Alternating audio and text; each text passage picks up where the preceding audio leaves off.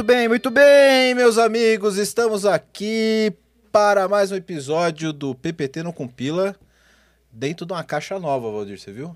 Meu, cada vez vocês têm um, um, um estúdio novo, parece roupa, velho. Vocês têm roupa para todo Você que é vê? momento, cara. E, e esse aqui é legal que a gente parece que a gente tá gravando dentro de um cargueiro de um 747, né? Não pode balançar, né? É, do pau balançar. Parece Se que a gente tá- balançar, a gente vai ficar Parece que a gente tá no subsolo do, do podcast do Lito, né? Putz, é verdade. É, não pode fazer deploy, cara. Que o negócio tá em voo aqui. É verdade. Pô, a gente é É verdade. especialista, cara.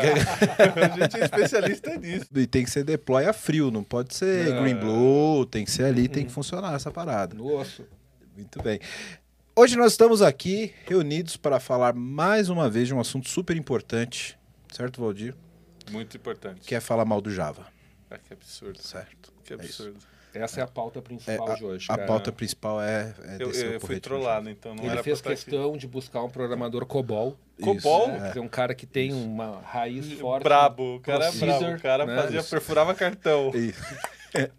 para te ajudar a desmistificar. É isso né? aí. A gente até brinca, cara. A única cadeira na faculdade que eu, roube- que eu rodei foi Java, cara. E aí o trauma pegou forte. Pelo Então, amor de. Deus, velho. Mas você perfurava cartão, bicho. Não tinha nem Java lá. Não, cara, a ideia é essa, é, é trazer gente raiz aqui pra falar mal do Java. Brincadeira, pessoal, nós não odiamos o Java, nós vamos falar hoje aqui sobre como acelerar startups utilizando tecnologia, certo, Rasta? Bora lá, cara. De novo, agradecer aí o convite. Muito prazer estar falando com vocês hoje. E vamos trazer um pouquinho desse jogo de cintura, de boas práticas, de formatos, né? De entender como que a gente consegue aplicar aí tecnologia de uma maneira que seja escalável e responsável no contexto de startup. Acho que tanto para projetos de grandes corporações, quanto para o cara que realmente está começando e quer entender que stack ele pode utilizar, né? Para validar o conceito, validar o modelo. Acho que é um pouquinho por aí. Show de bola. E para falar disso com a gente aqui, temos hoje o Rasta, que é da base digital, certo, Rasta? Boa, exatamente. Eu sou hoje CEO da Base Digital. Nós também nós somos uma consultoria de tecnologia que trabalha para desenvolvimento de plataformas para grandes corporações. Né? É uma empresa que já tem 12 anos de mercado. A gente teve uma curva de metade desse tempo atuando muito no mercado publicitário. Então isso nos ajudou a tomar bastante porrada, a não ter prazo, a entregar para ontem, né? E principalmente a entender o universo do design. Então foi importante essa origem técnica da empresa, os sócios são todos desenvolvedores, a gente tem uma equipe hoje de 70 pessoas e a gente vivenciou muito esse momento de agência, foi muito positivo para entrar o mundo de experiência de usabilidade e hoje a gente faz então um trabalho que se divide em duas grandes frentes. Squads e projetos voltados para produtos de grandes clientes e cara, sempre me coçou muito a vontade de utilizar componente e entender oportunidade de escalar com coisas que a gente já tem organizado dentro de casa, que foram, obviamente, estruturadas dentro de corporações para ajudar as startups a decolar. Então a gente vai explorar um pouquinho dessas práticas e possibilidades de atuar nessa frente de investir em startup, não necessariamente com grana, mas com know-how e com a tecnologia com que ela se, se, se propõe, que é o meio, né? É ser o meio para conseguir viabilizar a ideia de empreendedor. Show de bola. E aqui na ponta esquerda da, da nossa... Cara, quase que não cabe a mesa hoje aqui. Tá- os caras tão gigante fortes. Os aqui, caras né? são grandes hoje aqui. Eu tô me sentindo Ainda pequeno. bem que hoje em dia a- as TVs são tudo wide, né, bicho? Ainda... é Os verdade. vídeos tudo gravado em É widescreen, verdade, porque Valdir Scarim, da VM Bears, certo? Arquiteto barra sócio da VM Bears, certo? Ah, só se eu já vim aprender um pouquinho com o Rasta aqui também pra, Nada. pra gente poder melhorar a nossa atuação no dia a dia, né? Show de bola. Muito bem. Cara, é, eu queria começar com uma pergunta Boa, do, do teu começo aqui legal, e já fazer um flashback de tecnologia, tá bom. Porque você falou que começou no mercado publicitário e foi uma baita de uma coincidência, porque eu também comecei a, a minha carreira de, de líder de tecnologia no mercado publicitário. Então você sofreu bastante também. É, sei muito bem como é esse negócio de virar à noite, ter que entregar a campanha que vai pro ar, porque vai entrar um comercial no Jornal Nacional às 8 horas numa sexta-feira, Isso aí. E é uma loucura. Foi Aí você, faz no WordPress, né, uma campanha para colocar no ar na... Isso, faz É. aquele, aquele shell para fazer uma integração com uma, uma VM bem porca, porque tem que funcionar rapidinho ali, uma integração via, via Bash Script. Sabe quanto? Quem Carrega nunca? arquivo texto, né? Isso. Carrega arquivo Quem texto. nunca? Quem nunca? Li- coloca os leads no arquivo texto, né? Boa. Depois para poder processar Isso. em algum É, lugar. né? Publica via FTP, é mais rápido. Boa. Eu, eu digo que quem, quem nunca trabalhou com agência de publicidade não sabe o que é fazer gambiarra para entregar prazo, cara. É. É, é bem assim. E eu comecei, cara, bem na época de que a gente- estava começando a trabalhar com aplicativos híbridos, Uhum. iPhone e, e iOS. Android, né? Que era Sim. iOS e, e Android, né? Come, tava começando ali as, as lib Java, JavaScript com Cordova. Cordova, etc. E muito aplicativo social na Olha época, só. né? Peguei o finalzinho do Orkut ali, com o desenvolvimento. JavaScript para aplicativo social no Orkut. Tinha muita demanda para agência de publicidade. E o comecinho do Facebook. Aí viraram as famosas fanpages, né? Isso, tinha as fanpages, tinha aqueles joguinhos que você marcava o amigo e aí usava aquela. Aquele connect do Facebook, era cara, se maravilha. você debugasse aquilo lá, dava arrepio, no, arrepio, cara. Porque, cara, que perigo que era aquela época. Mas fecha parênteses. Era, era uma beleza, era uma beleza. E, e, cara, nem tinha ainda muito maduro ainda aquele developer console dos browsers, Nada. cara. Era aquilo, era, era, na, era Nossa, raiz. Hoje é sabe? maravilhoso você debugar qualquer coisa no browser, porque você É. tem ali uma IDE, né? Você não tem um browser, Isso. você tem uma. IDE, né? Antigamente você tinha que dar alerta. É, era alerta mesmo. A Era, base tudo- do alerta. era né? na base do alert.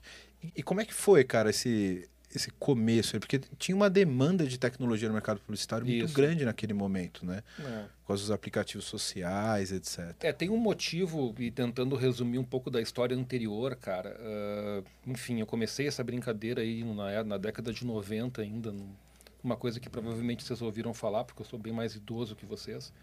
Um negócio chamado Mirk, Ele, ele, né? ele pinta a barba do lado, Pinta, tá? né? Do lado. é, Então, do- pa- pinta cara- a parte preta. É, né? É, é aquele clássico moleque que começou a usar o Mirk para bater papo no- na década de 90 e acabou conseguindo um trampo bacana num famoso provedor de internet. né? Provedor de Provedor, internet. Olha o nome, tá? E esse provedor de internet era o ZAS, cara. Então o ZAS foi uma empresa comprada pelo Grupo Telefônica, virou Terra, né? Sim. Então eu acabei desenvolvendo uma carreira aí de, de produto dentro do Terra, quando não se chamava de produto, Fotolog, Terra Chat, né? Terra Mail. Então tem aí uma jornada de produto. Se eu não me engano, o, o Zip Mail era do ZAS, não era no começo? No começo, não, cara. Já era uma empresa aqui em São Paulo, se não me engano. O ZAS já tinha um mail próprio que foi desenvolvido lá dentro mesmo. Tinha produtos como, cara, a gente sempre brinca. Alguns não eram do, da área em que eu estava envolvido, como, por exemplo, cara, o Sonora veio muito antes de Sonora, aplicação cara. de áudio. O Terra TV. O Sonora foi o. o, o Terra Rádio muito antes do também, que era Spotify, bem cara. legal. é. o Sonora era o Spotify Brazuca. Muito então, antes do cara, Spotify. assim, o Terra foi uma puta de uma escola que eu tenho assim um carinho imenso pelo, a gente brinca, né, o sangue laranja de muitos anos dentro do Terra. E, cara, foi uma empresa que sempre teve uma batida muito forte de inovação e sempre teve uma conexão muito grande em tecnologia e produto. As coisas elas andavam muito integradas, porque é uma empresa que nasceu como tech. Nasceu como um cara que era um provedor, cara, com né, conexão física e venda de kit de acesso com Netscape. Então a gente teve uma, a gente vivenciou o início dessa brincadeira de internet. E num dado momento do desenvolvimento da minha carreira dentro da empresa lá, eu fiz uma loucura e decidi empreender. Né? Mandei todo mundo tipo, cara, não rola mais e tal, vou empreender. E eu identifiquei esse gap que você falou, até por né, ter algum relacionamento no mercado, que era muita dificuldade para as agências, porque o criativo sempre teve um drive de fazer muito floreio, né? E não tem nenhum problema, isso é importante, tá? Mas de trazer uma visão diferente sobre a entrega, não se falava de UX, nem de jornada, não tinha esses termos, né? Mas sempre teve uma preocupação forte com design e precisavam ter produtoras, que esse era o termo que também se usava, de empresas que fossem capazes de entregar em prazos muito curtos. Então a gente sempre olha pela ótica da loucura e realmente, cara, é massacrante o volume de trabalho. Mas como eu sempre tive, né, esses sócios que fundaram a empresa comigo, todo mundo com uma cabeça muito técnica, desde o início a preocupação muito grande quando não se falava em design system, cara. sou- de novo, eu sou idoso, cara. A gente começou a componentizar muita coisa e começou a aplicar isso em versões diferentes, né? É, então tem muita coisa hoje. Aí eu não vou, os arquitetos não me batam aqui, por favor. Mas a gente tem muita coisa em Laravel. Ok, é um framework PHP, nananã, mas, cara, eu cansei de implementar isso Cara, eu programei cliente. muito em Cake. Cara, PHP. Cake, PHP. Era Então, assim, ó, maravilhoso na época. eu sei que boa parte da audiência vai me xingar, vai desligar agora aqui, porque eu tô falando de Não desliga, PHP. PHP é bonito, Mas, gente. cara, eu PHP tenho... pagou as contas de muita gente pagou por aí. vai. muito boleto. Então, assim, ó, não é uma coisa. Hoje a gente já está com esse framework em Node, já está chique, já tem microserviço, né? Mas, cara, muito tempo a gente então aproveitou que os trabalhos com as agências eles meio que se repetiam no seu contexto. Não é aquele grande sistema, aquela plataforma que eu tenho que ter uma grande responsabilidade com versionamento. Cara, é campanha, é job, é entrega, vira costa e vai embora. E isso durante boa parte da empresa serviu muito, até o ponto que o mercado mudou. E o cliente entendeu, porra, eu não vou contratar uma agência que está terceirizando com uma produtora. Né? A agência vai sempre fazer o que faz muito bem, que é a campanha, que é toda a parte de branding, toda a parte de estratégia de posicionamento, mas eu vou contratar direto a empresa que tem o know-how do mercado de comunicação para entregar produto. Porque nesse momento começou a se falar de jornada, de experiência de consumidor. Nesse momento, os dados passaram a fazer muita diferença, a semântica de como que eu organizo tudo no código para o SEO. Então a gente pegou um lance do mundo híbrido, entre os caras que vivenciaram muito design, trabalharam muito, mas a cabeça sempre foi de engenheiro. Então eu sempre brinco, cara, a gente é um ser meio bizarro, assim, porque são os caras que vão profundamente em arquitetura, né, e que se especializaram, dois dos meus sócios, putz, os caras são muito especialistas nisso, e hoje nos processos de venda para corporação a gente faz essa consultoria para ajudar a estruturar. Até brincava com você, né? Startup, é, assim, a iniciativa de inovação para startup tem um nível de responsabilidade diferente do que essas iniciativas para grandes empresas. A gente não pode ignorar compliance, não pode ignorar stack, né? Então a gente tem que seguir um drive e a gente entra muito com esse background de experiência de usuário e arquitetura de, de sistema, de solução para entregar projetos para a corporação. Então, um pouquinho disso, assim, eu sempre digo, cara, a agência foi pesado, foi, mas ele nos trouxe um, cara, um puta de um diferencial para a oferta comercial que a gente tem hoje. Porque o cliente passou a entender a importância puta do escola, usuário. né? É, cara, a gente é aprende muito. Sinto saudade ou não, Eu não, depende, eu não depende, sinto, eu tá? não. A gente fez muito projeto, a gente aprendeu muita coisa. Porque, cara, matou o Flash, a gente era flecheiro, velho. Cara, eu- eu- Action script na veia. Cara, a coisa mais linda do mundo. E fazia site de carro, o carro girava. Eu vou Um contar uma história. Muito louco, meu. Vou contar Era uma bonito. história, Rasta. Eu, eu era, sempre fui programador back-end?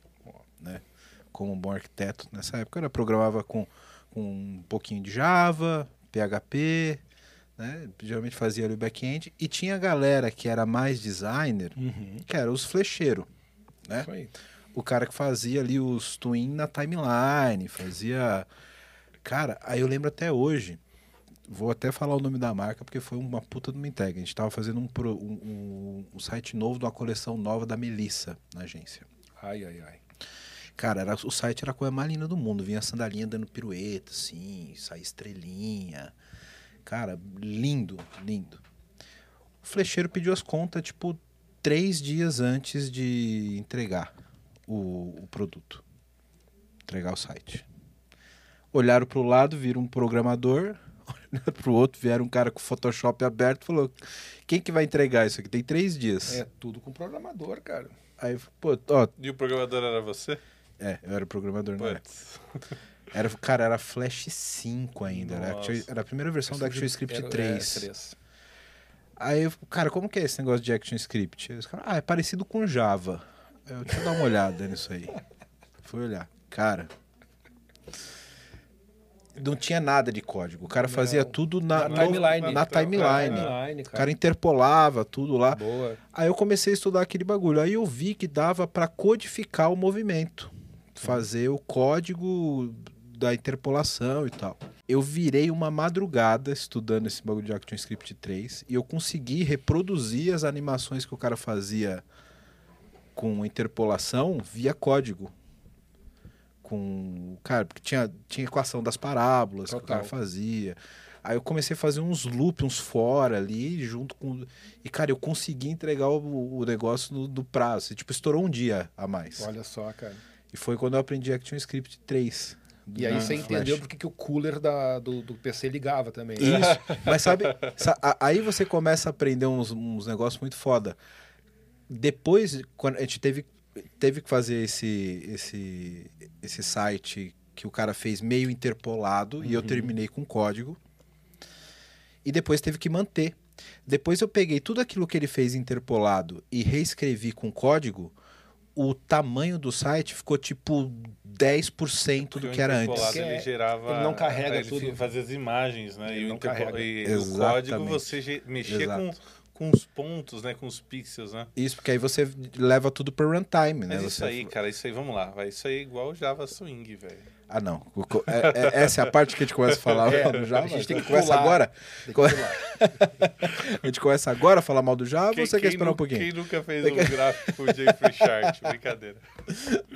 Aí, cara, a gente ot- otimizou, tipo, o load do site que, tipo, tinha 10 mega, que na época não é absurdo achar 10 mega na internet, era uma Pô, pelo amor de Deus, né? Ficou, tipo, com 1 mega e carregou muito mais rápido. E aí a gente mudou o processo de desenvolvimento em ActiveScript na época, começou a pegar macaco de código mesmo lá, os, os biteiros para programar em, em Flash, mesmo ensinando os caras, porque era muito mais otimizado do que a galera do design fazia, porque o cara exportava 10 imagens interpolando, fazia tudo via JPEG, JPEG. Né? Não tinha nem PNG, cara. não tinha nem Imagina, PNG. O JPEG era magia ainda, né? E aí ficava muito maior, né? E você vê que um bom programador, até na área de design, o cara consegue resolver Aí veio o problemas. tio Jobs e acabou com toda a brincadeira. Graças a Deus. Matou.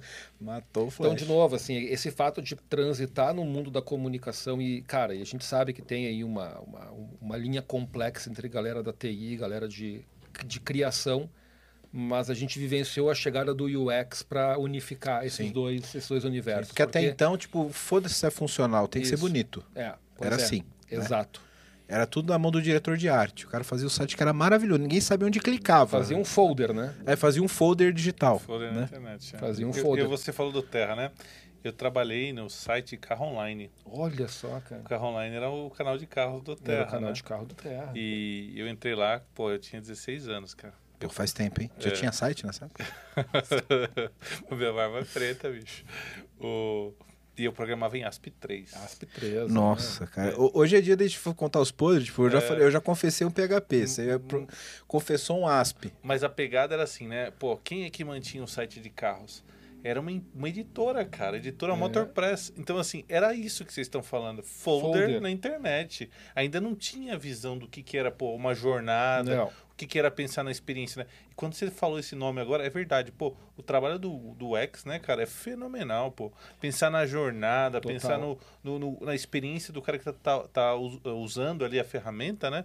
Isso, isso vai, assim, pro mundo da, da, da publicidade, mas também vai pro mundo corporativo dos grandes sistemas, né? Para poder trazer produtividade, Sim, né? E foi, e foi nesse momento que a agência disse: opa, complicou. Isso aqui não é minha praia. E foi onde o cliente entendeu: cara, eu tenho que buscar empresas que são especialistas nisso, em experiência, né, em dados, porque a gente passou a ter uma tomada de decisão. Cara, eu vivenciei situações de apresentação em agência muito grande, com cliente muito grande, aonde foi apresentado do- um design de uma home para um lançamento de um veículo, né? E o, o, o cliente pediu, na reunião tinha todo o time criativo da agência, o cliente, não, eu quero que vocês tragam aqui a pessoa de, de, de SEO, pessoa de performance, traz ele aqui. Aí ele chegou, sentou o cara aqui, esse site vai performar, vai converter do jeito que está esse design aqui, e o menininho assim quase se abaixou embaixo da mesa. Não vai. Então, assim, ó, os clientes passaram a entender que não é também só sobre a forma. A forma é importante, mas a jornada, o processo, né? E toda a questão de. E aí, aí esse mercado mudou. Então, essas marcas passaram a procurar empresas que tinham cabeça de tecnologia, mas que também entendiam eh, dessas boas práticas que a gente aplica hoje para produto e que desembocam em software, porque a coisa ela, né, ela, ela espalha, e principalmente quando você trabalha com Scrum, onde você junta toda a galera para participar e para entender o que está acontecendo.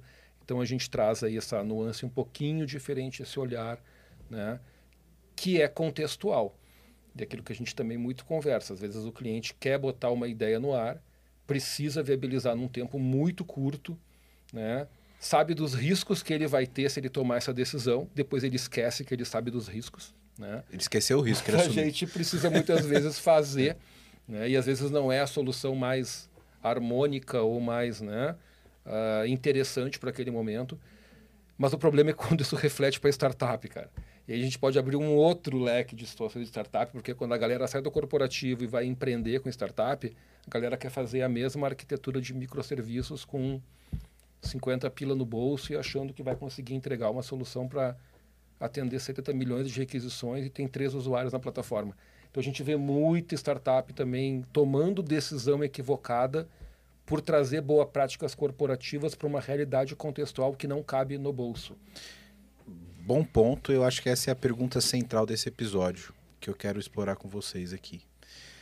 É, nós que conhecemos os dois mundos aí, as startups que têm orçamento limitado e precisa ter uma velocidade de, de entrega de reação muito rápida e as empresas, as megacorporações que são super bem estabelecidas, têm uma governança bem estabelecida, tem um processo e que não necessariamente precisa ter uma velocidade de reação tão grande porque já tem pilares sólidos aí no mercado claro. e que tem uma, uma, uma resiliência maior nesse sentido, né?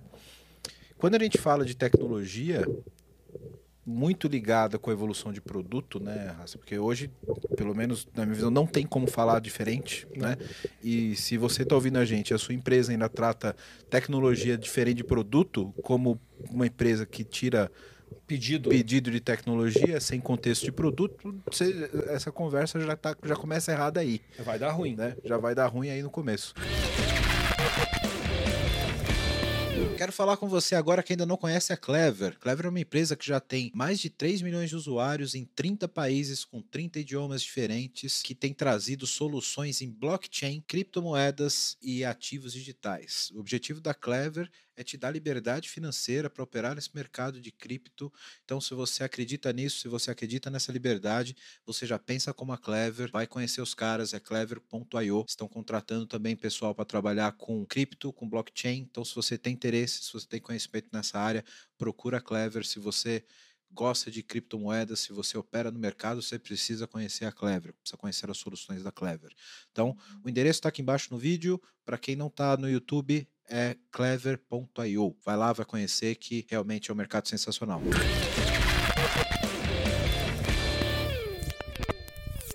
Então, Rasta, nesse contexto que a gente fala de evolução de tecnologia junto com evolução de produto, falando de entregas de tecnologia que são incrementais, né? como, como a gente já disse anteriormente, se o cara desatrela a tecnologia do produto para que a tecnologia seja incremental, assim como é o produto, já está errado, uma hora vai dar ruim Total. essa parada. Né?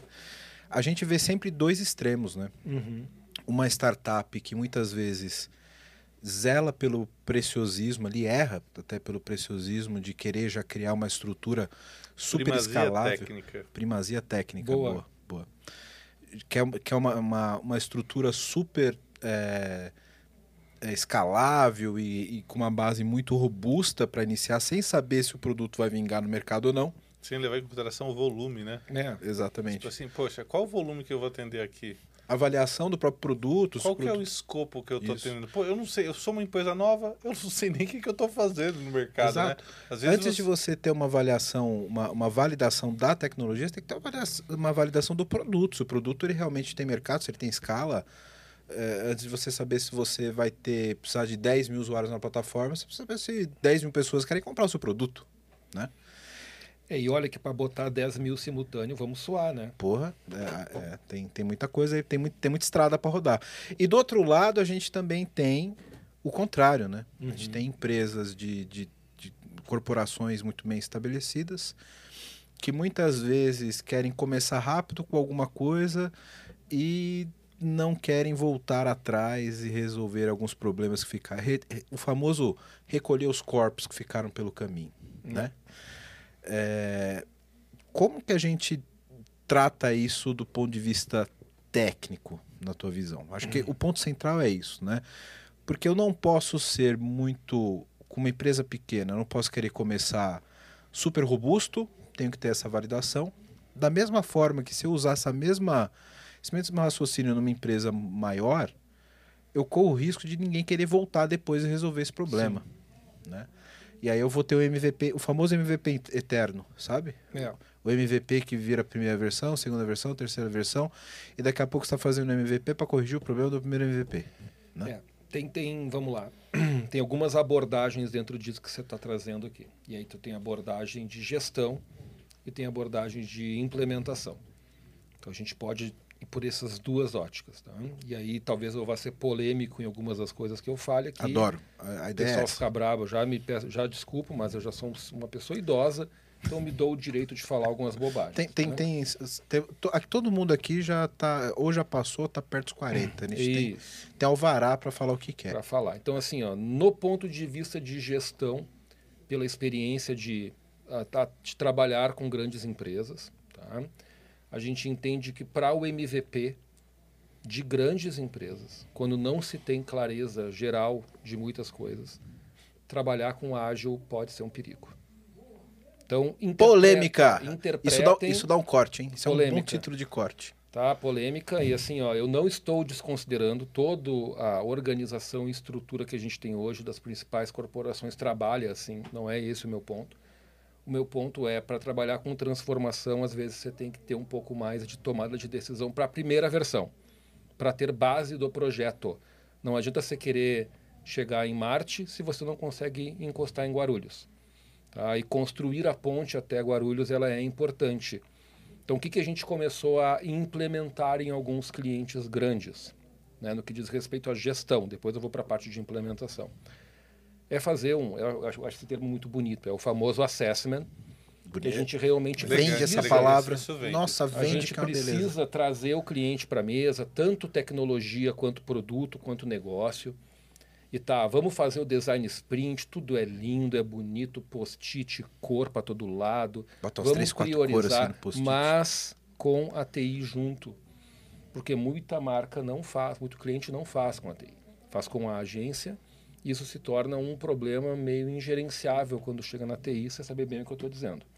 Então, quando a gente traz um olhar de engenharia e de produto para a mesma mesa e consegue sair dessa etapa de assessment que leva 45, 60 dias, dependendo, a gente tem todo o mapeamento de um lado do que tem de legado, o que está exposto, o que não está exposto, o que pode, e cruza quanto ao objetivo de negócio. E começa a fazer esses matches para chegar no MVP. Então, a partir do momento que a gente tem a clareza, e isso é bem waterfall que eu estou fazendo, tá? Isso é extremamente clássico. Eu não gosto de falar waterfall, o pessoal ficou ofendido, mas é. Tá? Virou uma palavra proibida. Isso. Então a gente. E aí, cara, às vezes o cliente resiste um pouco, mas quando ele vê que funcionou, porque dali para frente. Cara, dali para frente é o squad, cara. Eu já tenho o meu escopo mínimo para tomar a decisão do que, que eu tenho que fazer. O squad já tem um- uma linha Até de trabalho. lançar o produto, né? E, e ver se ele vai, vai colar, né? Esse é o ponto. E, e, assim, você, acho que você foi muito feliz assim no que você colocou. Acho que já, se o episódio cortasse aqui já tava, pô, eu já aprendi pra cacete, né? Mas o ponto é, quando você tá lidando com uma empresa grande, junta uma pessoa aqui na primeira reunião, junta outra pessoa na segunda reunião, na terceira pessoa tem mais três pessoas que já não sabem o escopo inicial Isso. e aí todo mundo quer puxar para um lado, ou seja, nunca vai chegar a lugar nenhum, né? E cada um tem uma visão diferente do produto, É. que deveria ser o produto inicial.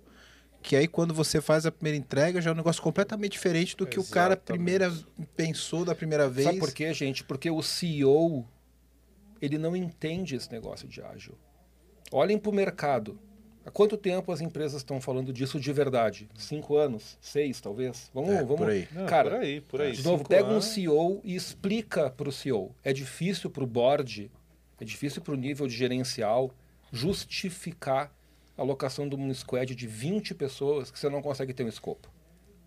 Como que você justifica e que isso? você vai cobrar algum resultado, E- né? e- Pô, eu e- quero cobrar. Todo dia eu quero ver. É, você usou uma palavra proibida, né? Waterfall, então vamos usar outra, né? Cronograma. Ah, pois é. É, Ixi, pô, esse aí também, meu Deus. mas vamos combinar, poxa, são, são ferramentas, né? E ferramentas maravilhosas que você pode usar do jeito certo, né? Então, o, o- esse- essa galera, né? E eu, eu concordo muito com eles às, às vezes. É, poxa, você quer ver as atividades que foram mapeadas e se elas estão sendo executadas. Por quê? Porque eu quero ver a tartaruguinha subir no telhado. Porque a partir É. do momento que você bota o pé na areia, que você fez um processo estruturado, e assim, ó, a gente tem aquela coisa, a história existe, A história tem partes boas e tem partes ruins. Você tem que trazer os aprendizados das partes ruins e melhorar as partes boas. Então você não pode desconsiderar uma metodologia que durante décadas funcionou em outros mercados, inclusive no mercado de TI, e você tem que evoluí-la para um sistema a partir de um certo momento. Quando você bota o MVP no ar, que você consegue fazer uma entrega consistente, que você ganha confiança do board da companhia que está prestando serviço, cara, você vai alocar o squad do tamanho de Júpiter, se você quiser depois, e se conseguir contratar, esse é outro problema, tá? Mas você consegue ter a entrega, você cumpriu com aquela reputação, você se engajou em entregar a primeira versão, né? E daí para frente fica muito mais simples você incrementar backlog, repriorizar, porque mesmo que você destrua o que já foi, você deu um passo, você evoluiu. E cara, eu tô velho careca de ver empresa rodando em loop e aí o agile não funciona, eles acham culpado, né? Ou o squad não tem o perfil sim, cara, como é que você faz um body shop de uma galera com perfil X se você não definiu qual é o produto que você quer? O que, que vai acontecer? Não vai acontecer. Aí patina, né? Aí você vê aquele bando de desenvolvedor, Aí a aquela TI não entrega. batalhão Eu, não eu entrega. tenho uma pergunta polêmica. É. Pois não. Você, você não acha, Asta, que é possível, dentro do ágil, ter um ritual para definir um escopo mínimo para o MVP? é possível se alguém já traz um direcionamento. Negócio e TI precisam dar um direcionamento para a equipe tomar a decisão. Esse é o problema. De novo, eu sou extremamente a favor da democracia, não entendam errado, tá? Só que existem coisas no mundo corporativo que são as vontades de negócio ou o drive de negócio que muitas vezes na priorização não tem o peso que deveria ter. Concordo e é por isso que a gente contigo. faz o assessment para dar o norte para a equipe. Né? E uma vez dada esse norte para a equipe e o cliente entendendo que ele está pagando por este momento, você tem um benefício como prestador de serviço, e você vai entender bem o que eu estou falando, que é você já consegue ter a previsão, porque você já fez um orçamento, de qual squad você precisa para executar. Você tem que contratar, filho. Então esses 45, 60 dias, eles não servem só para eu botar no chão o projeto. Eles servem para eu estruturar todo o processo de recrutamento para colocar essa equipe em pé para o cliente. Então essa mecânica, ela funciona bem e daqui para frente a gente vai para o mundo da operação, de como a gente entrega isso aqui. E aí quando a gente fala de startup é um cenário, quando a gente fala de enterprise é outro cenário. Empresa grande a gente precisa saber qual é o stack de desenvolvimento aqui. Se o cara trabalha com .NET, trabalha lá com C Sharp, o cara tem um bando de serviço, não sei o que, cara já tem um Salesforce já implementado, e o cara quer fazer uma startup para validar o conceito, eu tenho que partir do drive que eu preciso estar minimamente integrado. Senão o esqueleto nunca mais sai. Não vai adiantar eu botar o negócio em WordPress aqui, com todo respeito, porque eu também gosto do WordPress, mais ou menos. Vai dar muito trabalho, depois, se der certo, você não busca mais. E aí o gestor tem que justificar o investimento que vai para as cucuia, que vai para o lixo, porque ele não consegue evoluir. Aí pega o ponto que você falou. Então tem uma mágica aqui que não é teórica, ela é prática, mas ela ainda tem um trabalho de convencimento da empresa em comprar esta ideia de planejamento, que é como se chamava isso antigamente. E daqui para frente você consegue rodar num método um pouquinho mais próximo do que a geração entende que faz sentido, como ela se sente confortável em trabalhar. Porque também não esqueçam que tem o fator geracional, né? Millennial e Z, a galera tem uma cabeça diferente, a gente não vai mudar isso, eu acho tá do caralho, desculpa o palavrão, mas funciona muito Você já bem. está aprovado como convidado Né? do PPT que tem Ótimo. que falar palavrão. E de novo, cara, e aí a gente consegue trazer o método. Então é importante resgatar. Então, Enterprise, cara, a gente mesmo já errou muitas vezes e de, por várias questões aqui precisar colocar um projeto no ar fora do stack da TI, fora das, do, da, cara, sem usar esteira. Cara, o preço, a conta vem. Quem nunca, né? A conta Quem vem. nunca, então né? a gente tenta evitar ao máximo. E startup, cara, aí a gente vai para um outro extremo. Que a startup não tem que trabalhar. Agora vai o- a segunda polêmica, você bate a sineta aí, tá? Cara, startup. Atenção, editor. Próximo corte. startup, startup não pode trabalhar com microserviço. Oh, essa, essa é boa. Não Tem, façam a isso. gente, a gente já a gente já defendeu isso aqui, inclusive. Eu, eu- eu tenho, eu tenho uma, um complemento dessa polêmica. Eu acho que, geralmente, o escopo de um produto de uma startup É um monolito, cara. Não justifica mais que um microserviço. Exato. É um, um, mono- um Monolithic First lá do. do, do- Porque, do- cara, uma startup, ela é um, ela é um microserviço empresarial, beleza? Boa. Pronto, ela já é um É, microserviço. ela é um microserviço E- por e- si e mesma. muito também assim, o que, que ela faz? É aquela mesma fala que a gente fez no começo, né? Pô, o que, que ela faz? Qual que, quais são as divisões do que ela faz, né? Não está formatado ainda. E Não. o volume, né? Então, o microserviço é uma artimanha é, tecnológica para a gente é, segregar dificuldades e para a gente também atender volumes muito altos. Coisa que uma startup não, não tem logo no início, Ó, né? e, e isso é extremamente coerente com a literatura. Porque se você parar para pensar, de acordo com, com os ensinamentos do nosso grandioso Martin Fowler, se você vai segregar os microserviços por domínios, muito dificilmente uma startup vai ter um produto a ser validado que tenha mais de um domínio. É difícil imaginar um caso de uso que uma startup tenha mais de que um domínio. E, e tem aquele cenário, né? Pô, se você tá tão preparado assim para lançar um produto, então você lançou ele tarde demais, né? Ah, pois é. Porque você tem que, pô, já, já que você tá nesse mundo startup, Exato. lança e vai testando, né? Que é muito do que a gente tá falando até agora, né? E outra, o, quando você modela um, um. Pô, a gente se juntou pra defender o cara agora, hein? Olha que Tamo negócio. junto, É. vamos E, nessa. e era pra ser o contrário, era pra juntar eu e ele pra falar do Java, mas tudo bem. Mas é porque eu sou uma pessoa muito simpática. eu, eu sou, eu, eu, eu comovi vocês e aí a gente tá todos juntos aqui pelo Bora. Java. O que que motivou ter essa arquitetura de microserviço? Muita gente pensa que é só o, o aspecto técnico, né? De eu escalar funcionalidades de forma individual, deploy independente, etc. Mas o advento do microserviço ele veio muito na esteira da, da formatação dos times de desenvolvimento. Então eu vou ter times diferentes trabalhando em funcionalidades em domínios diferentes, Respondendo mais rápido, respondendo mais né? rápido. Pô, entregando alterações mais rápidas. Exato. Né? Então eu Tá- tenho Tá muito com a complexidade do que está sendo feito, né? Exato. Uma startup não tem não tem isso, exato. Esse né? é o ponto. Você tem uma corporação muito, é, muito madura, você vai ter um time que cuida de logística e um time que cuida de carrinho de compra. Esses caras vão ter vida independente. Boa. Cada um vai trabalhar com o seu microserviço, com o seu micro, micro front-end. Tem, etc. tem o, o Suguro já esteve aqui com a gente, né? Ele, ele falou Abraço que... seguro. Abraço Suguro. Lá no, no iFood, ele trabalha no time que é responsável pelo botão checkout. É, é, é pagamento, né? Pô, um Só botão, isso. cara. Só um botão, bicho. Pois é.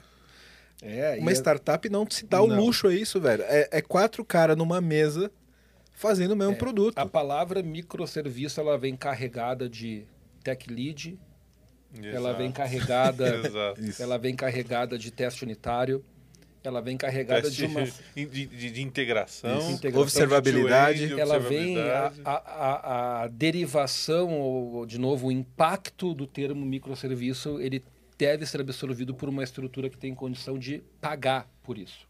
É muita grana. Esse é o ponto. E, de novo, não estamos julgando certo ou errado. É óbvio, ninguém aqui é retardado. A gente sabe que para um app do tamanho do iFood não teria a menor condição de ser diferente. Mas é a questão do contexto. né? A questão do contexto é, cara, a gente precisa de fato colocar isso dentro das caixas no momento adequado. Quando a startup validou o modelo, foi capaz de contratar um time que tenha um pouco de experiência, né? entrou uma grana, achou as pessoas, convenceu as pessoas, né? E aí ela tem condição de estruturar para growth, aí no momento de growth aí a gente começa a entender né, como que a gente leva essa modelagem para um projeto um pouquinho mais elegante. Acho que um, um bom parâmetro para isso, né, Rasta, é, que eu costumava dar de exemplo quando eu explicava a arquitetura de microserviço. Se você chegou num ponto que você tem dois times trabalhando no teu mesmo produto e você chegou num ponto que, pô, cara, não faz deploy agora porque você está atrapalhando o meu teste, ou segura um pouco, vamos fazer essas, lançar essas duas coisas juntas, essas duas funcionalidades juntos, mas você tem dois times trabalhando em duas grandes funcionalidades que estão se cotovelando, tá na hora de você começar a pensar em microserviço. Enquanto não, enquanto são os mesmos caras, o DBA, o arquiteto, o programador e o PM na mesma mesa, Hum, Pior, né? A mesma pessoa ainda. É, Exato, mesma mesma pessoa. pessoa, mesma pessoa. tá, tá cedo ainda, né? Tá cedo. Então, enquanto eh, não tá rolando essa cotovelada nos times, né? O seu time tá pequeno demais ainda, você não tem essa necessidade.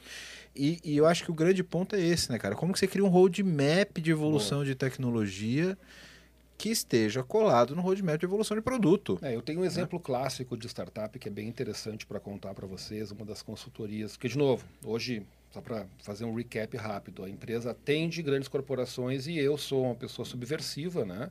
Dentro dos, ah, dos quatro quadrantes da gestão, eu estou no quinto, quer dizer, eu estou fora de No- qualquer situação. No meio, no, É, eu tô entre, entre os fora, quatro.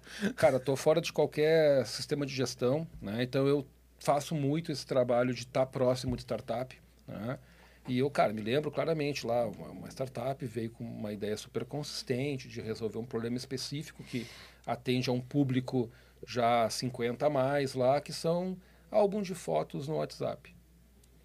Pô, todo mundo vai viajar com amigo, ou manda foto do neto, do filho, para mãe, para avó, e aquele bando de foto rola e a empreendedora veio com uma ideia, cara, eu acho que a gente tem aqui uma oportunidade, aqui uma API mercado, papapá.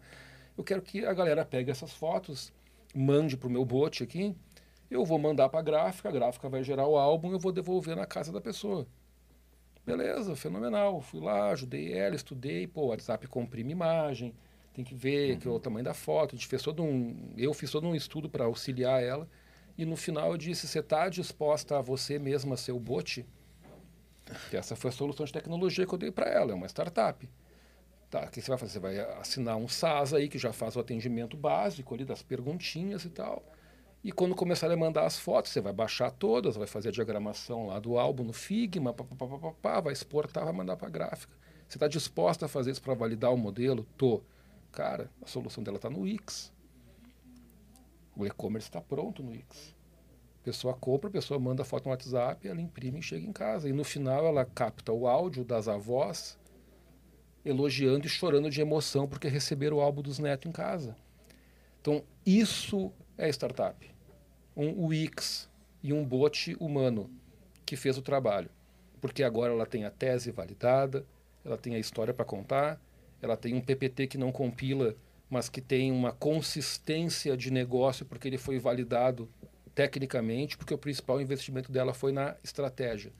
E agora ela vai conseguir um investimento para fazer, porra, de repente se tiver volume vai para uma Vetex, se não vai para uma outra solução de e-commerce de mercado um pouquinho mais em conta, né? Faz a integração de um Twilio da vida para ter essa lógica do chatbot bonitinha, vê se a gráfica tem API lá para mandar.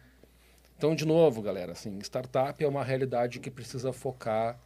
O MVP não existe por acaso. A gente tem que tentar seguir ao máximo e está muito mais na inteligência de, né, antigamente nos crudes, né? De pegar pedaços de coisas para a gente montar para validar a tese. Então, esse é um exemplo legal que eu queria deixar para a galera de startup, assim, de como a gente deve pensar para viabilizar.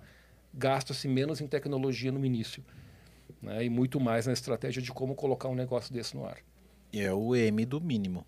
É o M do mínimo. Né? Só que tendo a responsabilidade que a gente sabe que amanhã o Wix não vai ser a solução. Sim. Você não pode continuar no, Porque- no Wix o resto da vida, é- caso o modelo seja validado. né? Inclusive, se o Wix quiser patrocinar, aqui está aberto Ó. também, estamos à disposição. Tá? Uma grande solução para MVP de startup. Fica a dica para vocês. Vou aproveitar e fazer uma pergunta. É, Rasta. A gente, a gente começa uma. Então vamos pensar no cenário de uma grande empresa.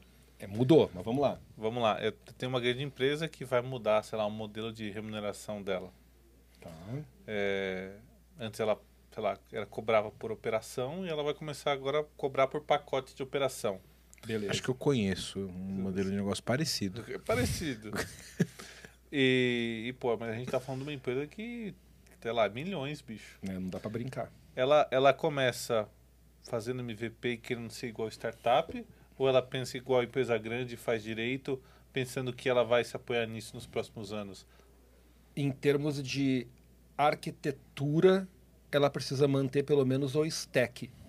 Pelo menos o stack. Nem que você isole ambiente, que você coloque para rodar com uma camada de serviço específica para chegar naquele legado, mesmo que você crie uma outra interface lá para você consumir os dados, mas o stack tem que ser o mesmo para não ter trauma, sabe por quê?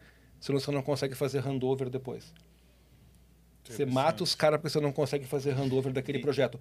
Né? Então, assim, ó, esse ponto que a gente, em geral, faz para a empresa grande é pelo menos o stack e um UX UI que tenha o mínimo necessário para validar, se tiver alguma interação de usuário. Agora, quando é só serviço de back-end, quando é coisa que não envolve o usuário interagindo, o usuário consultando, quando é serviço de back-end, cara, não tem muito milagre, né? Aí você tem que botar a mão e fazer o troço do jeito que o legado te diz que tem que ser feito. E, e aí o problema é pagar esse preço do legado, né? Que é difícil vender isso para o time de negócio, né? Mas depende, aí tem um ponto que eu acho que tem que ser observado. Se você. Depende do teu legado. Se você não quer evoluir o legado, aí você tem que criar uma forma de se desconectar desse legado, estrangulá-lo e não evoluir o legado, né? Mas tem que ter um stack para isso, né? Então, qual é o novo stack fora do legado? Aí você tem que seguir esse novo Isso. stack, essa nova referência fora do legado. Agora, se você tem um legado que não é tão legado assim, vamos supor, nós estamos falando mais de COBOL, estamos falando em Isso. Java 8. Seu legado um- é um Java 8 monolítico. Sei lá. Pode continuar sendo monolito? Evolui, eu vou evoluir esse monolito? Ok. Agora, não, não estou satisfeito. A minha nova referência passa a ser um microserviço, já com Spring, etc.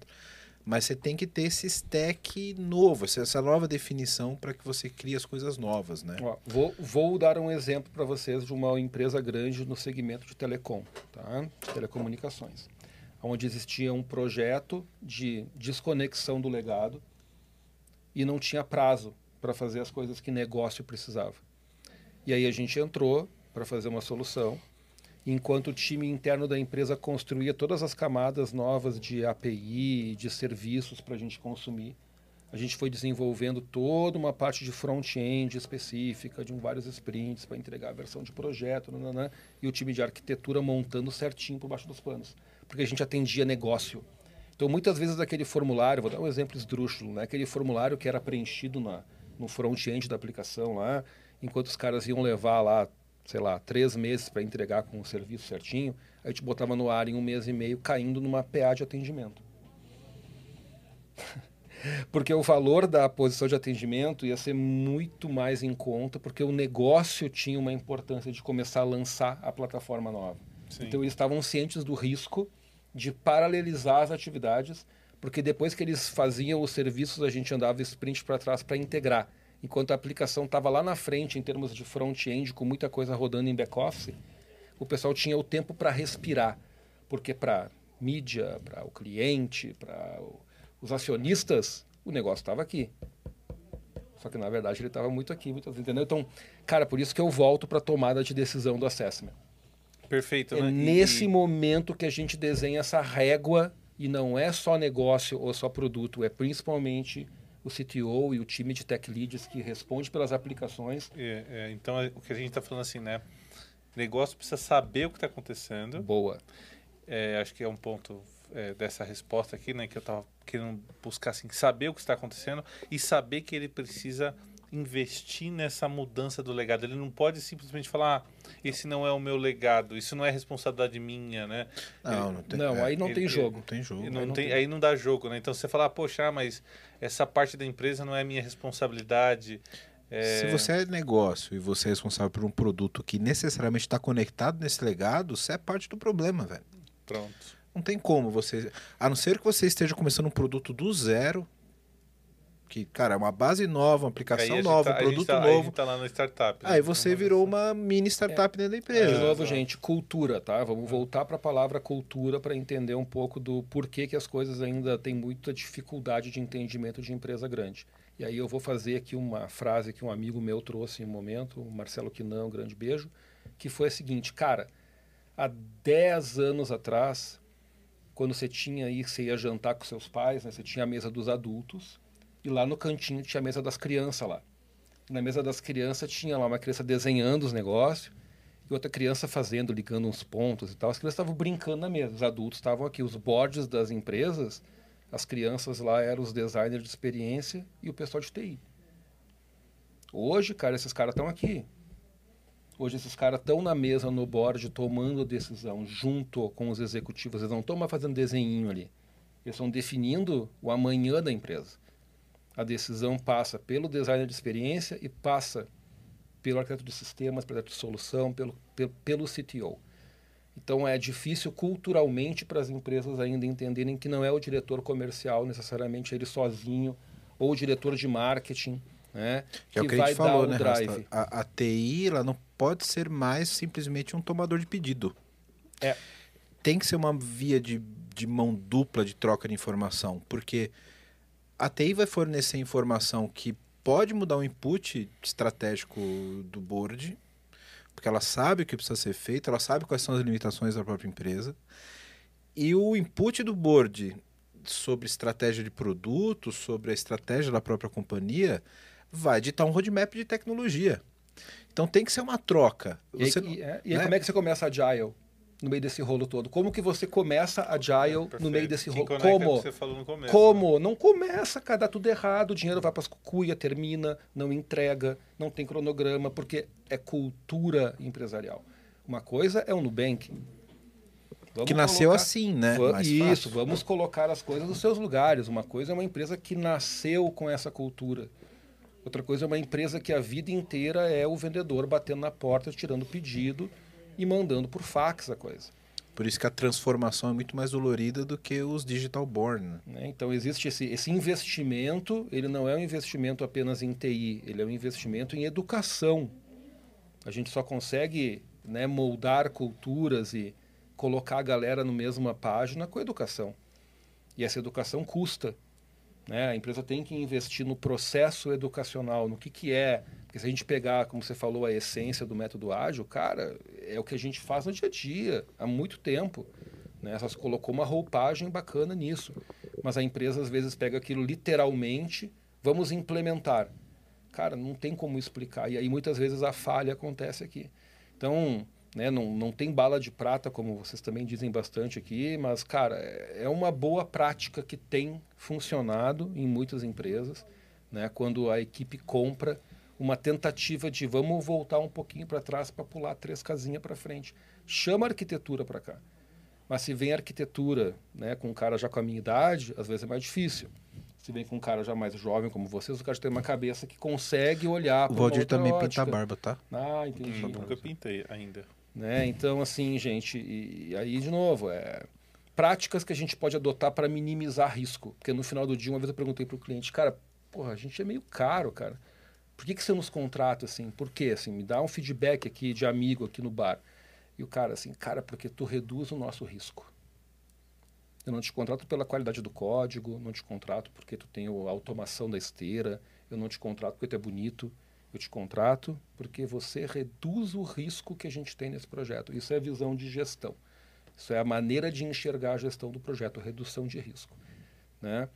Tá tudo bem em fazer os, né, essa, as cerimônias, em pontuar a equipe, não tem problema. Isso é no nível de operação. Mas no nível de gestão de negócio, o cara está comprando o risco que você está deixando, você está reduzindo o problema que ele vai ter com aquela entrega. Quando você faz isso no MVP mais clássico, o cara senta e diz: Cara, foi pro ar. Foi pro ar. Respirei, ganhei meu bônus. Cumpri meu objetivo do ano. Tá, agora nós vamos fazer cadenciado, porque a galera entendeu qual é a nossa base que foi criada aqui. Então, esse é um pouco da dinâmica que eu tento, como consultoria, apresentar para o mercado e que, cara, tem funcionado. Né? Tem funcionado.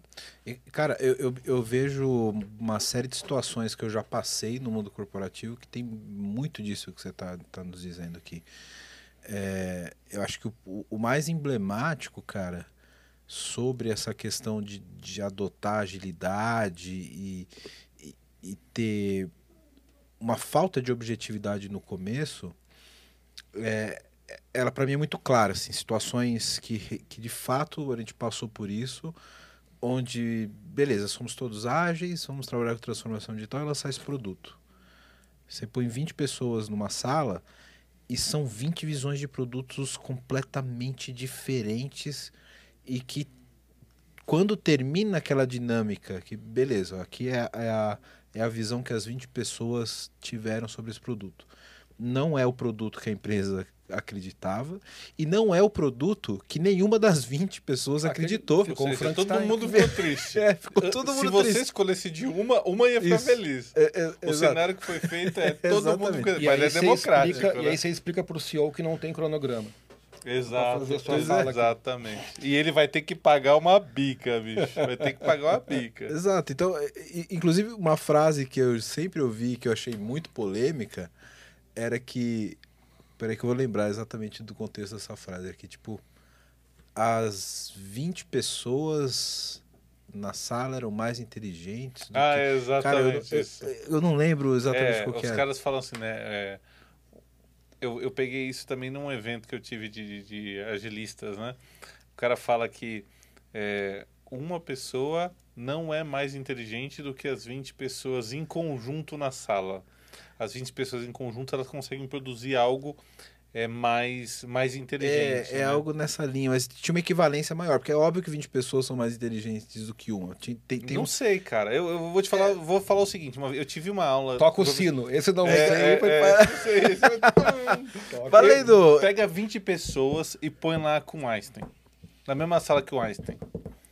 Eu não sou mais Pô, mas aí você tá velho. pegando o O outliner. Newton, Newton, Porra. Newton, né? Pega- Pô, bicho. Porra, Não, mas pega você então, que é mestre, Porra. mestre em, Não, em mas- física, é, não, gerente mas aí você tá puxando o saco do host, não vale. Vale, pô. Não, não, mas é sério. Você pega 20 pessoas desqualificadas e uma pessoa qualificada, o ponto é a qualificação. Eu tô Mas, brincando aqui. mas é, eu não acho que é, que é só isso, agora falando sério. Porque, acho- ó, vou, vou, vou, vou citar Mário Sérgio Cortella, tá? Filósofo, acho que todo mundo aqui conhece. Sim. Ele falou, né, é, numa das entrevistas dele lá na, na, na CBN, é, cara, democracia, ela só é válida quando todos os envolvidos têm a mesma responsabilidade. né? Caso contrário, não é democracia, cara. Eu, eu falei errado, não foi na- lá no, no CBN, não. Foi, acho que foi no Roda Viva. É, então, assim, CBN, patrocina nós. eu falei três, é, falamos três vezes o nome dele, né?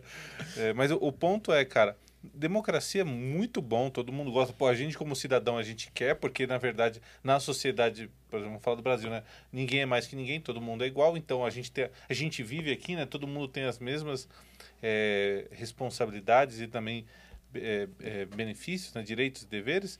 Então faz sentido uma, uma democracia. Agora vamos combinar, cara. Será que numa empresa é uma democracia? E vou complementar o teu ponto. Não só sobre responsabilidades e deveres, mas nível de informação. Exatamente.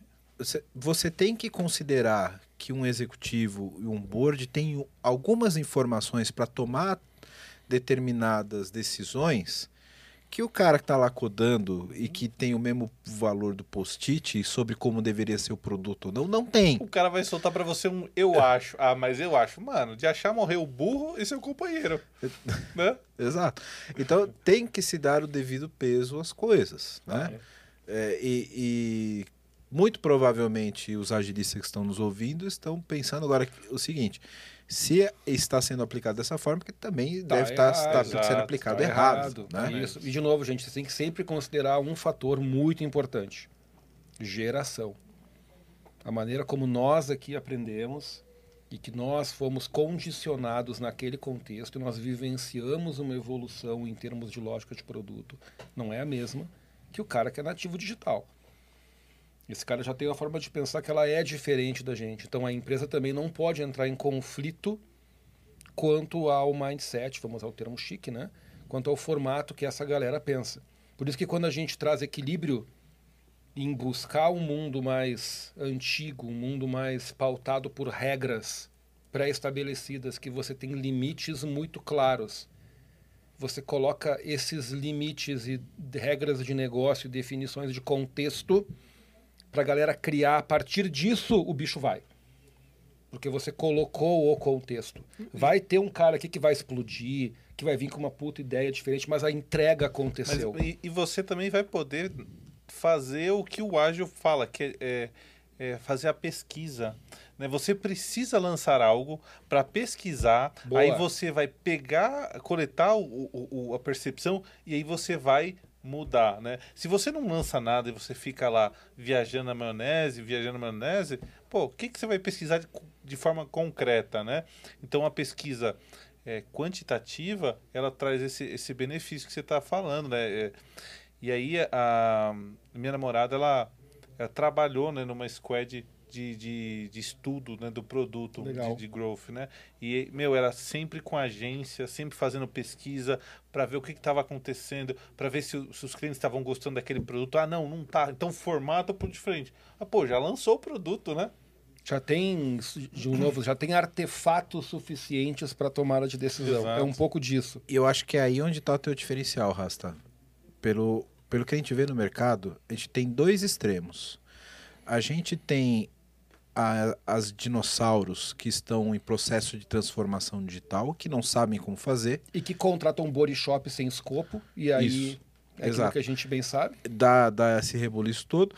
E a gente tem os Nubank da vida que já nasceram assim, sabem como fazer, cresceram assim, escalaram assim. E o que você faz, cara, e que eu acho genial, e parabéns, Legal, obrigado. é pegar essa galera, pegar na mão dessa galera que tá começando a atravessar a rua, sabe? Porque é, é o que eu sempre digo, tipo, a transformação digital é atravessar uma rua, velho. Muita gente fica no meio do caminho e tá vendo o caminhão virar a esquina, sabe? E vai rápido cada vez mais. Exatamente. Então, essa galera não sabe. o problema é justamente esse: é, é sair da inércia, sabe? Você tá num mundo diferente e de repente você quer virar o Nubank. Você não vai virar o Nubank do dia pra noite, amigo. Calma, É, vamos eu devagar. Já, eu já falei isso já, né? E, enfim, algumas oportunidades com empresas grandes e eu já ouvi resposta de CTO dizendo, cara, minha equipe não aceita. Sabe? Do tipo, como se o cara tivesse refém de uma metodologia. Cara, vocês entenderam tudo errado, velho. Não é assim. Né? É do tipo, cara, de novo, educação de filho. Cara, você vai ter que botar limite em algum momento em algumas coisas. Você não precisa bater, não precisa fazer isso. Você tem que colocar limite, colocar regra, entender. Né? E ele, na adolescência, vai ter tido aquela base fundamental de entendimento de conceitos que são importantes para ele tomar a decisão que ele quiser a partir daquilo. Porque você preparou a criança.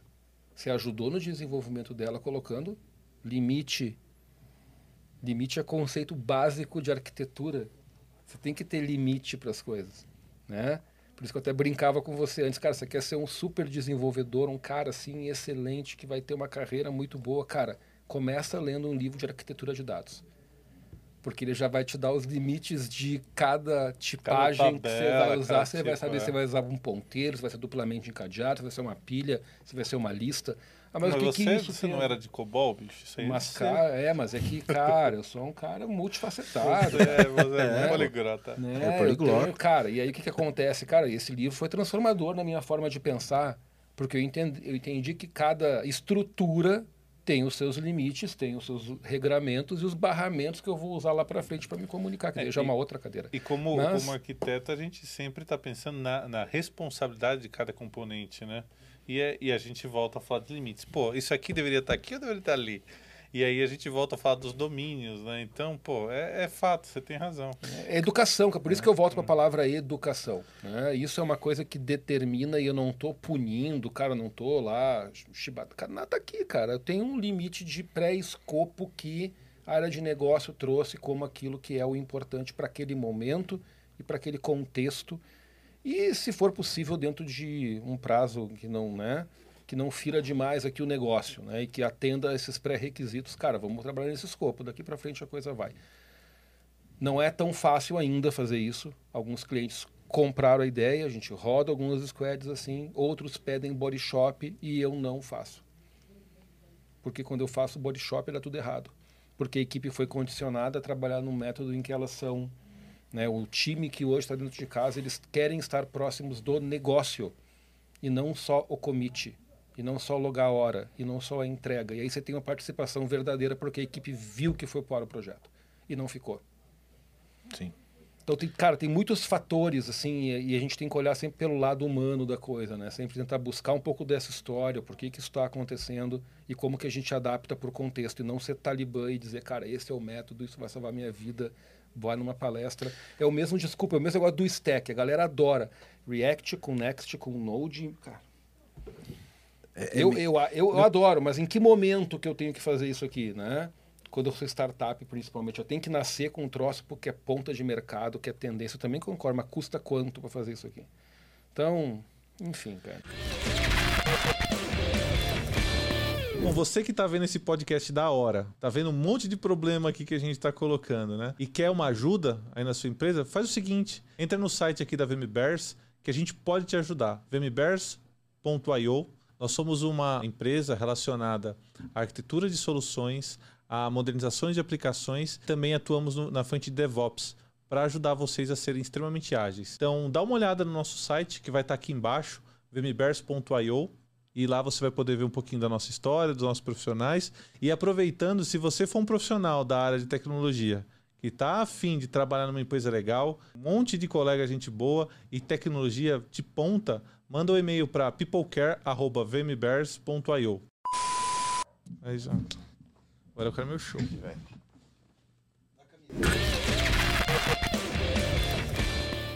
Cara, é, é genial porque você, você coloca rodinha pra galera que tá na transformação digital. Sabe a rodinha da bicicleta?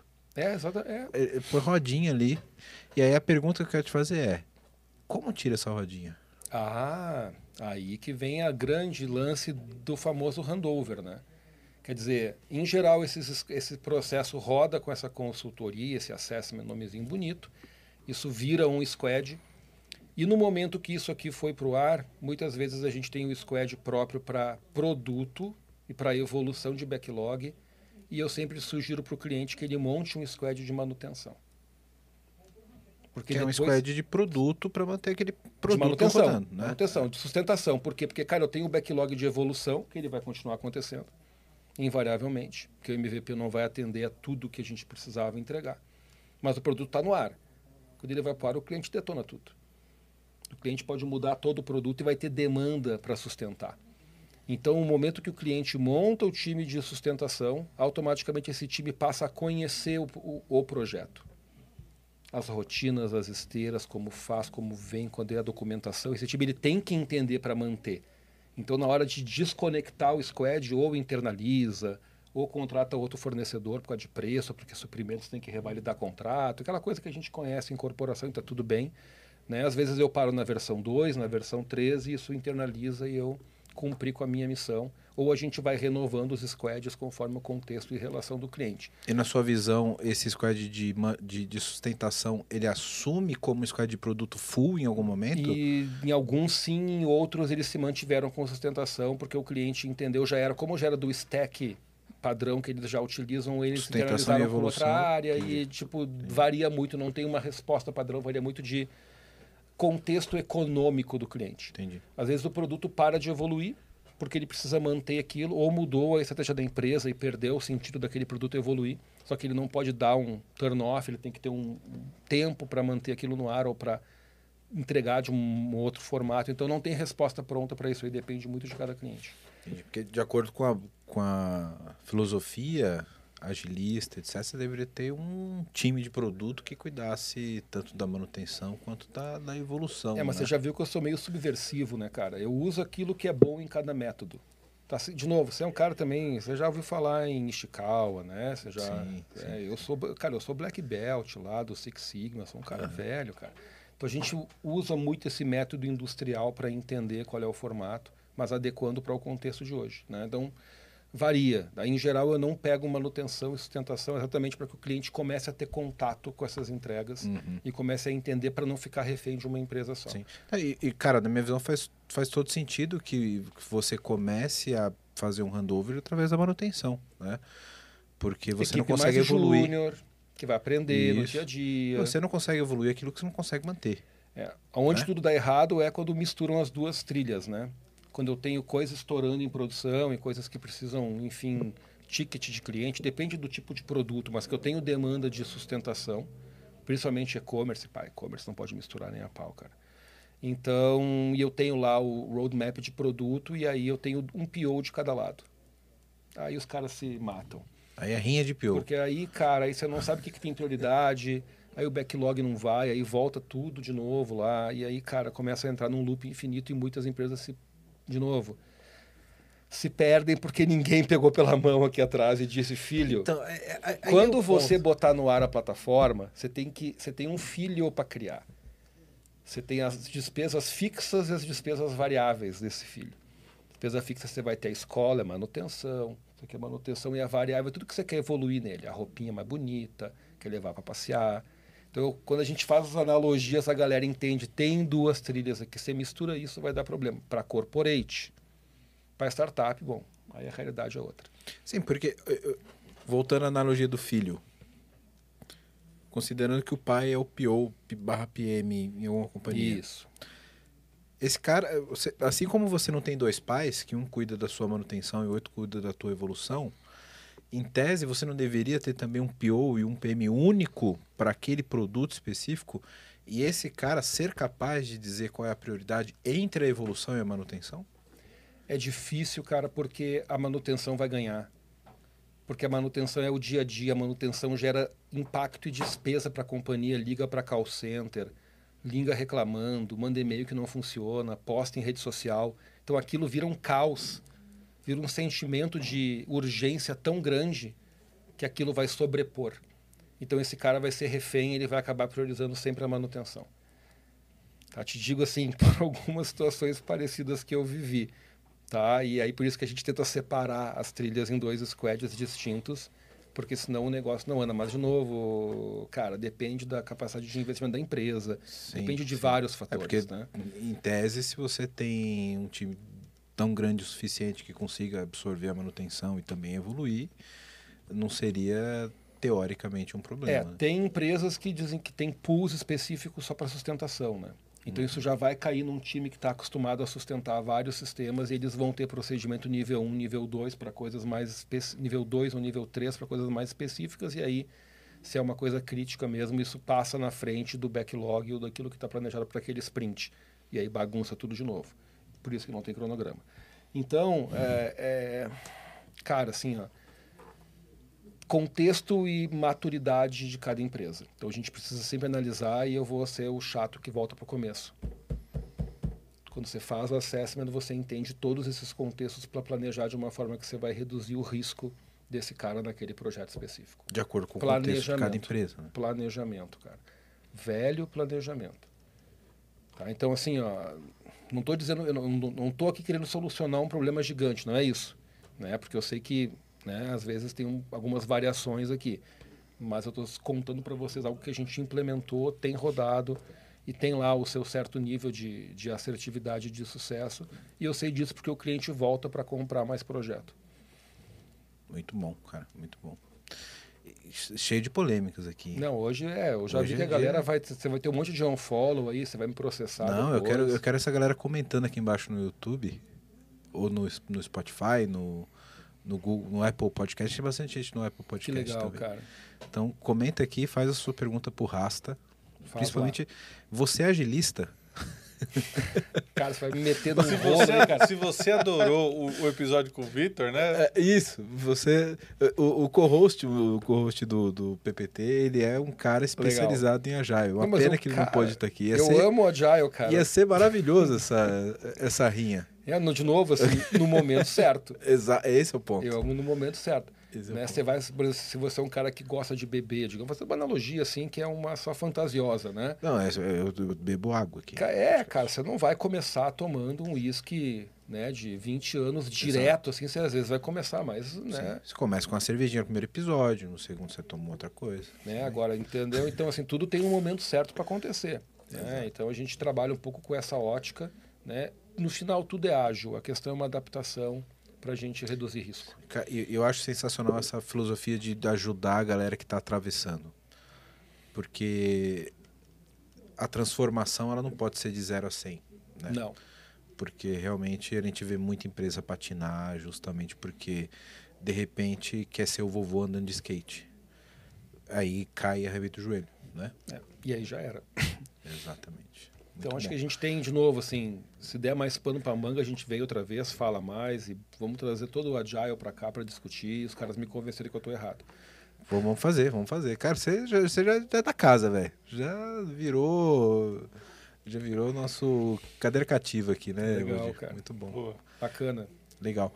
Cara, é, uma, uma pergunta que eu queria te fazer para a gente já partir pro, pro, pro encerramento aqui. Como que nesse momento de assessment você. O que, que você usa ali de, de, de método para conseguir de fato capturar essa, essa imagem da, da empresa? É. Co- Como que é esse, esse primeiro, essa primeira aproximação ali? Como que você consegue mergulhar na cultura da empresa, mesmo tendo esse relacionamento mais frio? Tá. Tem, tem três momentos nesse ciclo de assessment de forma global, tá? Tem um momento de dados, onde a gente não quer entender filosofias, onde a gente quer ver número. Então, eu tenho lá uma cientista de dados, tenho um especialista em SEO, então a gente pede, né, e dentro de todos os compliances aí, acesso às informações de e dados de usuário, seja aquilo que for importante para aquele contexto. E essa equipe faz uma análise de dados de forma não tendenciosa, sem escutar nada. Então, eu tenho uma trilha que analisa dados, número um. A galera que faz as dinâmicas criativas e aí usam algumas ferramentas de design sprint, literalmente os post-its, são matrizes e, e, e Gucci, etc. São ferramentas que fazem e extraem do time todo esse brain, toda essa necessidade de, de funcionalidades, né? E aí isso desemboca em personas e jornadas de uma forma muito macro. E o time de tecnologia, que depois que a gente tem a entrega dessas duas frentes aqui, mais criativas, o time de tecnologia entra com um facão. que é legal, galera, de tudo isso aqui que nós acompanhamos, participamos, Dá, isso dá, temos isso não dá. ideias, com esse drive de negócio, com esses dados que me mostraram que essa persona que foi desenhada ela não tem nada a ver com a informação que a gente captou do que está no ar hoje. A gente não tem subsídio suficiente para olhar para legado, olhar para sistema e fechar um pacote de MVP para local squad. Estou te resumindo assim em um minuto uma coisa que leva 45, 60 dias com várias etapas. Mas via de regra o produto de consultoria ele é esse. Ele tem esse nível de imersão. Né? O que, que às vezes acontece no final? Não há uma concordância quanto à priorização do MVP. Isso acontece com algumas empresas onde existem decisões top-down. Né? E aí isso aqui fica como um, uma documentação, como um legado, como uma entrega de uma consultoria para que se possa tomar a decisão ou não, mas a decisão é sempre do cliente. Às vezes o cliente decide fazer por outro caminho, porque não concordou com a conclusão daquele trabalho, e isso está tudo bem. E esse assessment é um produto teu. Você é um realizou produto, aquele produto e, e a gente ok. entrega aqui, e depois do assessment eu tenho condição de orçar o squad, se for necessário a gente Uhum. fazer o desenvolvimento daquela sprint que ficou, daquele grupo né, de entregas que ficou definida para o MVP. E essa é a dinâmica macro. E aí eu tenho no PowerPoint lá a analogia do foguetinho indo para a Lua. Só que eu digo, né, cara, o foguete tem que ir. Só que eu tenho que trazer a galera de volta, né? Aí eu boto o SpaceX, ela tem que voltar. Tem que voltar. Eu não posso explodir, porque tudo que a gente criou aqui tem um puta valor, cara. Eu não posso simplesmente rasgar os post-it e botar fora. Aquilo tem um grande valor, eu tenho que trazer ele íntegro. Só que eu tenho que priorizar, porque tudo aquilo não vai caber. E, de novo, ah, meninos, assim, é cultura de empresa. Tem empresa que entende que isso funciona, tem empresa que tem top-down e tem que ser desse jeito e ponto. E tem empresa que quer fazer uma criação coletiva né, de uma forma mais ampla para chegar no mesmo objetivo. Então, é, esse produto tem rodado bem, né, mas ele não tem escala. Eu tenho pessoas mais qualificadas para rodar esse produto. Então, Sim. ele roda em ambientes ainda um pouco mais enxutos né, para alguns clientes, né, porque você tem que ter gente qualificada para rodar, eu digo, com experiência para poder rodar essa etapa e chegar numa conclusão no final. Senão vai acontecer o que a gente falou. Senão é 20 ideias diferentes de 20 coisas, né? Que ficam soltas, mas aqui elas estão cruzadas com dados e com factibilidade técnica, com execuibilidade. O que, que eu consigo fazer? Você pegou dados, pegou estratégia, pegou tecnologia para cruzar de fato com o escopo de algo que pode ser entregável, né?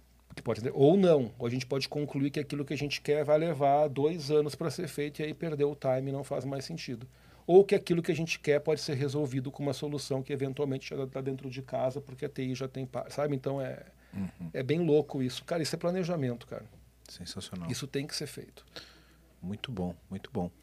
Você que ouviu a história aqui do, do, do Rasta sobre essa parte mais técnica, mais metodológica, de como, como ele realiza esse trabalho de escalar startups, desenvolver produtos em empresas mais corporativas, maiores, etc. Quer conhecer melhor a, a história empreendedora do Rasta? Ele gravou aqui com a gente também Boa. no, no EmpreendaCast, que é um podcast aqui da família Voz e Conteúdo, que deve sair aqui nas próximas semanas também, né, Rasta? Boa. É, então, já assina aqui também o feed do EmpreendaCast, que lá ele contou mais sobre a história de como começou a empreender, como criou a empresa. Como perdi os dreadlocks lá, tá tudo contado lá, é de verdade. toda a história. Aliás, vamos vamos fazer um plot twist aqui. Por que Rasta? Cara, a gente só pode, e, assim, em geral eu só respondo depois que eu assino a, que você assina a proposta comercial, aí eu posso contar para você, né? Mas, cara, isso aí, sabe, cara, sabe aquela coisa que o cara faz no passado que não devia? Aham. É mais ou menos isso aí, tá? E, e pior, né? Faz, não devia e tem uma e, foto. E mantém. E, que- E tem uma foto. Isso e que é tem pior. prova, né? E tem prova. Cara, na década de 90 eu já comentei com vocês o tal do Mirk, né? Sim. eu usava Mirk, Quem nunca? cara. né? Quem que, nunca? Que, que é pra nós aqui, quem nunca, É. né? Porque muita gente tá ouvindo, a gente não sabe o que é, nem É, o chat do UOL Isso, vai é saber pré- o Mirk. É, é- é pré-ICQ, né? Ele é Pré-ICQ, antes do ICQ. Ele é um carinha lá que a gente usava pra bater papo ainda. Cara, tem gente ouvindo a gente que não sabe o que é o MSN, quem dirá Ah, ICQ é, e cara. Mirk. É, então o que, que aconteceu nisso aí? Tinha que entrar com o nickname, né? Você tem que botar um nick para se identificar e eu tava naquela época adolescente, né? Pô, né? Vamos lá, Bob Marley, praia, etc e tal. Vamos botar Rasta e botei o nickname de Rasta. E o cara que me convidou para trabalhar num provedor de internet me conheceu no Mirk. E ele me Ah. chamava de Rasta na empresa. E a galera começou a me chamar porque ele me conhecia com esse nickname, né? E quando essa empresa foi comprada pelo grupo RBS, que é a Rede Globo lá do Sul, ah, eu pensei, puta, agora não dá mais para ser. Já era. Né? Cara, vou ter que. Fui lá, cortei cabelo, cara, a gente trabalhava de gravata no call center, cara. Botei lá, gravata, bonitão, papapá. Cheguei no RH pegar meu crachá, rasta, escrito no crachá. Puta, já era. Aí acabou, cara. Aí eu digo, já era, não tem mais volta. Agora já era. É isso aí, ficou. Então ficou um apelido bacana, assim, né? Claro que a pessoa tem uma expectativa diferente de quem vai chegar na reunião ou de quem vai estar no call conference, né? Não é bem essa fisionomia que vocês estão vendo. Pior, né? Você vê lá, você fala, ah, quem vai chegar? Não, Rafa. Puta, Ah, o cara já faz uma né? imagem, já vem o cara já aqui com umas miçangas e tal. E aí vem um Papai Noel aqui falar de tecnologia e tal, o cara já acha meio estranho, mas é bom porque é um, é um, é um, É um twist. quebra-gelo, é um, é um quebra-gelo Você dá um- legal, é, assim. dá um plot twist no começo da reunião já. Aí o cara já relaxa, fica mais tranquilo, fica mais fácil de assinar o contrato. É. Muito né? bom. Tudo facilita, Uma cara. bela estratégia comercial. Você podia, sei lá, Valdir. Vou chamar- fazer isso, vou cortar É o isso, cabelo cara. também. Como eu fui um péssimo programador Java, eu virei, des- eu virei vi- vendedor. Entendeu? É, Boa, entendeu? É isso boa. que o cara faz. Inclusive, você, você escapou, Valdir. A gente botou um pânico em você dizendo que a gente ia falar mal do Java. O Java nem foi pauta, cara. Na hora que vocês falaram até, começou a dar uma tremedeira aqui. Você cara. vê, cara. Mas aí não vai escapar. O próximo episódio que a gente gravar que vai ser sobre Python, você tem que estar na É, o caso mesa. do Python, eu tô... Não, porque a gente gravou aquela com o Otávio, né? Isso. E com o Arthur, É, sobre Java. falando bem de Java, cara. E Pô, a gente ficou- Ah, é, eu, não tenho, eu, não tenho, eu não tenho que reclamar Pô, de Java. Java, Java, cara. Java é aquela, aquela jovem senhora sexy, cara. Cara, é que assim, ó, Sério, bicho. vocês sabem, cara, o cara que aprendeu procedural, cara, é difícil. É, né? É difícil trocar o paradigma. É complicado e eu já não estava muito mais afim de programar, então já aproveitei como uma desculpa para, vamos lá, vamos, vamos vender. É, eu, eu tolero o Python, o o Java até hoje. Eu gosto do Java, eu, go- eu gosto. Não, Java é legal. Eu gosto do Java. Java abre portas, assim. É, mas eu gosto mais de Python. Gosto mais de Node também. É, não usem Java para startup, tá, menino? Só fica a dica para vocês. aí. a dica do velhinho. Agora pro Natal, vocês querem presente de Natal? Querem Papai Noel, né? Então, assim, ó, não usem Java para startup. Eu acho que você vai ter que vir no episódio de Python pra me ajudar. Vamos. Você É, Python tá eu não tenho tanta experiência assim. Não, tudo- não importa saber Python, é pra falar mal do Java. Ah, beleza. Virou uma, uma boa. Bora, bora.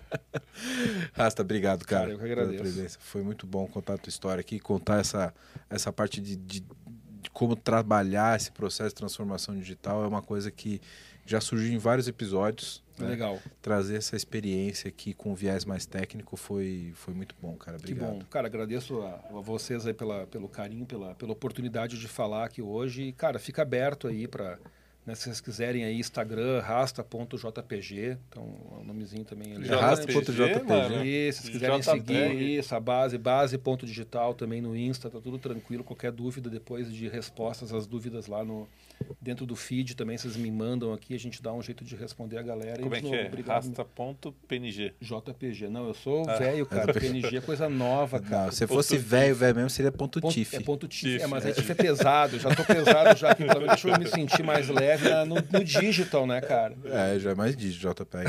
o ponto GIF, né? É que GIF era, era velho, Animaçãozinho, animação. Voltou, Era- né? voltou, é, voltou a ficar na, na- né? é, É. ficou na moda de novo o GIF, né?